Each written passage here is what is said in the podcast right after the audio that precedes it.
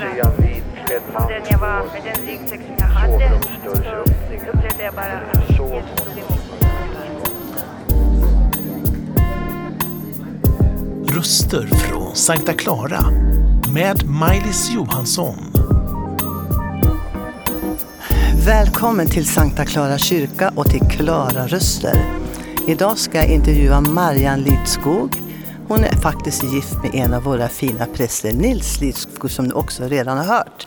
Och idag ska hon själv få berätta vad hon ska berätta. Varsågod och börja. Tack Maj-Lis. Jag vill börja med ett bibelord. Ty Gud är den som verkar i er, både vilja och gärning, för att hans goda vilja ska ske. Det står i Filipperbrevet 2 och 13. Om jag ska berätta om mig själv så är jag född och uppväxt i en liten by i Dalarna.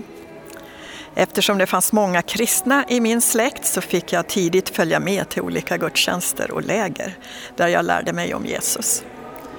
Men min familj splittrades när jag var 12 år och min mamma och jag försökte ta oss fram i livet så gott vi kunde. Den yttre idyllen i Dalarna försvann snabbt och jag insåg snart att jag var helt beroende av Gud för att klara mig. Jag var tvungen att lära mig tidigt att lita på Gud, att han skulle ta hand om mig. Jag tänkte att det var ingen annan riktigt som skulle kunna göra det. När jag var 15 år då kom jag till en flickskola och på fasaden på flickskolan så var det inristat att frukta Herren är början till kunskap. Jag läste det i Ordspråksboken, i Bibeln. Och det är en bok där det står att man inte ska glömma Bibelns undervisning och att man ska leta efter den undervisningen som efter en skatt. För det är Herren som ger vishet och från hans mun kommer kunskap och förstånd och där får man visa råd. För då ska vishet komma in i ditt hjärta Kunskap ska bli ljuvlig för din själ. Eftertänksamhet ska bevara dig och klokhet ska beskydda dig. Det här är ju en grund som du la i ditt liv när du trodde på att Bibeln var Guds ord och sanning. Har det burit dig så som du säger? Det har burit mig och jag tänkte tidigt att jag kunde inte ha råd att sväva ut i livet och prova saker. Att prova, det är ju att eh, få fakta. Vi provar att Guds ord är sant. Om man inte provar så vet man inte. Men det gjorde du, fast du var, du var väldigt ung. Hur gammal var du då? Jag var i yngre tonåren och ibland satte jag mig vid pianot och så sjöng jag Sven Lidmans sång. Osalighet och gåtfullhet. Sen sjöng jag med hela hjärtan. Jag svär dig trohet, ödmjukhet och lydnad in till döden. Jag har märkt att eh, barnabönen och föräldrars bön och föräldrars sånger bär en hela livet och vi kan dem ganska bra, de här texterna också. För det var ju det som vi kanske saknade, att vi vill ha kvar de här texterna i salmer och i frikyrkomusik. Min pappa var en pastor en gång i tiden men lämnade Gud och lämnade familjen. Så man skulle kunna tänka att jag, skulle, ja, jag hade chans att bli bitter och säga jag vänder Gud ryggen. Men istället såg jag vad som händer när du lämnar Gud. Det blir inte bra. Så därför sökte jag honom ännu mer och jag kände att Gud gav mig så mycket. När jag under gymnasietiden till exempel fick ett stipendium ett år i USA så kom jag till en härlig kristen familj. Men när jag skulle sen gå gymnasiet och efter studenten så hade jag en stark känsla av att det är mer. Hur ska jag vara kristen på måndag? Att jag verkligen ville inte ha en söndagskristendom utan jag ville veta och jag tänkte det här är den första frågan jag måste reda ut i mitt liv. Jag hade tagit studenten med goda betyg och hade kommit in på universitetet. Men jag skrev till universitetet och sa att jag ville söka Gud, Guds rike först. För jag hade ju läst då, sök först Guds rike och hans rättfärdighet. Så ska ni få allt det andra också, det hade jag läst i Matteus 6 och 33. Och då hade jag hört talas om en kvinna i Puerto Rico i Västindien som hade ett barnhem och ett fängelsearbete där. Och jag tänkte att där, där ska jag nog kunna liksom se vem Gud är. Så genom olika kontakter då så fick jag kontakt med henne. Och eh, vi var fyra unga tjejer där som skulle ta hand om 60 barn som var från slum, slummen. Och ibland eh, så klagade vi och vi, det var svårt alltså, som ung tjej att sträcka sig så där långt liksom, och ta hand om folk och komma in i fängelser. Men ofta så kom det dit en spetälsk man och la sig på knä och bad. Han sa inte till någon, han eh, pratade inte sådär, utan han kom och la sig på knä och vi så tackade han Gud för att han har blivit helad från spetälska. Och så gick han. Men en dag när jag sprang förbi honom, när han låg på knä, så stoppade han mig och sa Vad ni än gör, gör det av hjärtat så som ni tjänar Herren och inte människor. Det var ett citat från Kolosserbrevet 3, kapitel 3, vers 23. Alltså det gick som en pil rakt igenom mig. Att jag skulle känna Gud på ett annat sätt. Inte, ja, man gör liksom vad människor ber en om eller något sånt där. Men man har inte alltid den där rätt fokus, att jag känner Herren. Och det skrev jag ner och det är en lapp som jag hade med mig i hela mitt arbetsliv, skulle jag nog vilja säga. Att vara uppmärksam på att inte tjäna människor så där direkt. Det är klart man gör på ett sätt, men, men också ha fokus på Herren. När jag kom tillbaka till Sverige från den här tiden så kom jag till Socialhögskolan och tillsammans med en annan kristen tjej så skrev jag en uppsats som hette Möte med Jesus. Och det här får ni tänka då var 60 70-tal, början på 70-tal. Det var kommunistvindar nästan som blåste på universiteten. Väldigt stark dominerande vänsterrörelse. Men vi skrev den här om hippiefolk och drogmissbrukare som jag hade varit i Kalifornien och intervjuat. Hur de blev fria från missbruk och mötte Jesus. Och det blev väldigt tyst i, i salen när presentationen var slut. Men då kom mitt arbete där i Puerto Rico till pass på något sätt för jag kunde berätta om vad jag hade gjort där. Att jag hade kunnat jobba med fängelse, folk i fängelse och med barnen till dem. Och på något sätt så tog de emot budskapet. Och det var härligt helt enkelt.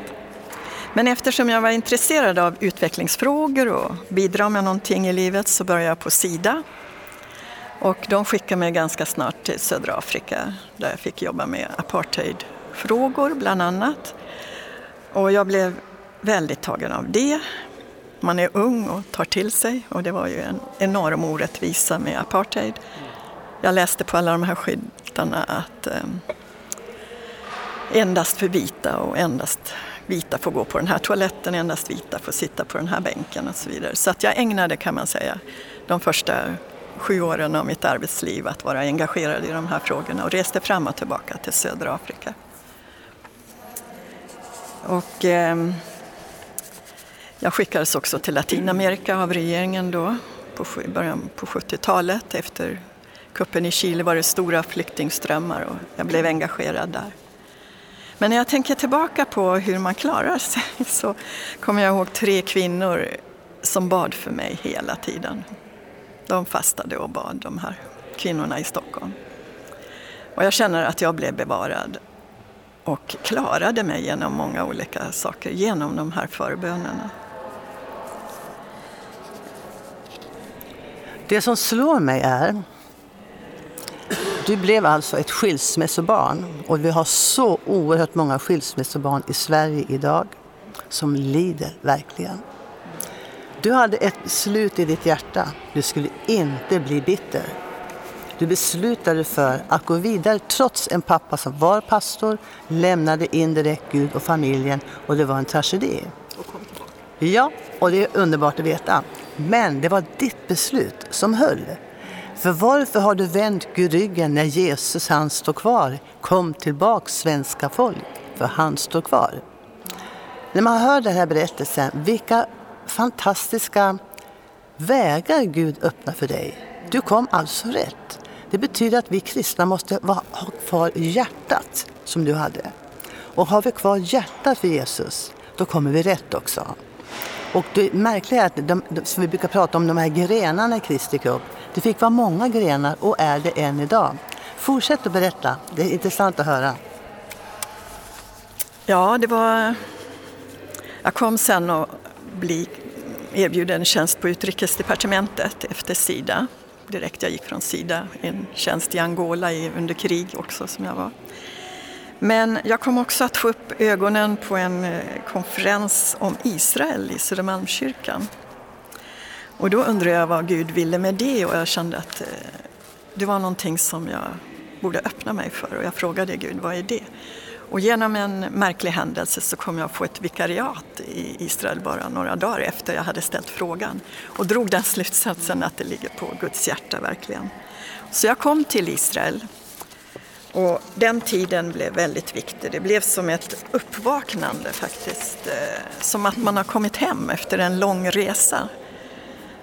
Och när jag kom tillbaka till Sverige så vet jag att jag satte mig och stickade en blåvit tröja åt en kvinna som var överlevande från Auschwitz och som jag hade jobbat med då. Mina ögon öppnades då för vad som hade hänt judarna och jag ville, hade en sån längtan att få stå på deras sida och vara en av dem. Men i slutet av 90-talet då flyttade min man Nils och våra tre barn till Kuba där jag arbetar på den svenska ambassaden och Nils han blev deltidspastor i en internationell kristen grupp. Och Nils arbete bland annat gav oss ingångar i det kubanska samhället och många fina vänner. Och jag tycker det finns så mycket lärdom av tiden i Kuba därför att Castro hade under den tiden vi var där effektivt stängt landet under 40 år. Det är en ö, det är inte så lätt att ta sig ut även om många gjorde det och riskerade livet. Men han skar av folket från omvärlden och han all religion hade förbjudits. Kristna förföljdes och ibland hade man använt kyrkorna som magasin. De kubanska barnen de sattes på internatskolor och skolades i socialism. Därför när vi kom till våra första gudstjänster där som familj, vi var ju också rätt isolerade. Men trots att det inte fanns några bilar utanför kyrkan, vi kanske hade den ena bilen och någon annan den andra, så stod folk längs hela väggarna när vi kom in i kyrkan. Men vi tänkte, ja jag tror vi ser att längst fram är det några lediga bänkar så att vi eh, tog oss fram dit. Och när jag kom fram, kom jag ihåg, så såg jag att människor låg på knä. Det var fullt, men de låg på knä och bad och tårarna rann utför kinderna på dem. Det var en sån gudslängtan. Och när gudstjänsten sen började, man kom tidigt och var där hela dagen i stort sett, så var det sång och dans i de här. Det här var en gammal metodistkyrka som säkert hade varit stängd under många år. Biskopen dansade och ropade Gud är god.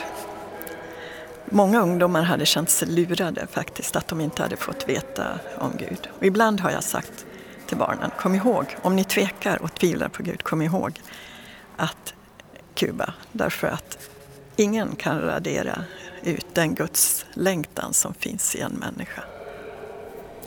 Det här bevisar på att det du säger på slutet, Guds längtan finns i varje människa. Vilken religion som än presenteras i vår värld så säger vi att det är Jesus som är vägen till himlen.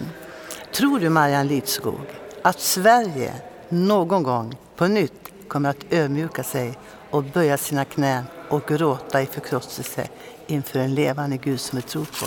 Har du tro för det? Ja, det har jag. Alltså, jag har ju sett hur det var på Kuba. Jag menar, vad, vad är det som säger att ett land där man inte ens predikar nästan, plötsligt blåser Guds andes vind. Ingen kan förklara varifrån den kommer eller vart den går. Men det växer upp. Och det här är egentligen bönens kraft som ligger bakom det här egentligen. Många bad ju. Marianne Lidskog, tack för ditt vittnesbörd. Vi har 15 minuter och de har nästan gått nu. Och eh, du kommer att bli till stor välsignelse. Tänk de som hör dig och förstår att det mest omöjliga blev möjligt. För vi har med en levande Gud att göra som säger själv, för mig är allting möjligt. Guds frid önskar jag dig Marianne och var rädd om ditt hjärta. Har denna berättelse berört dig på något sätt? Eller kanske vill du att vi ber för dig? Kontakta oss på info snabel-a sverigeskristnaradio.se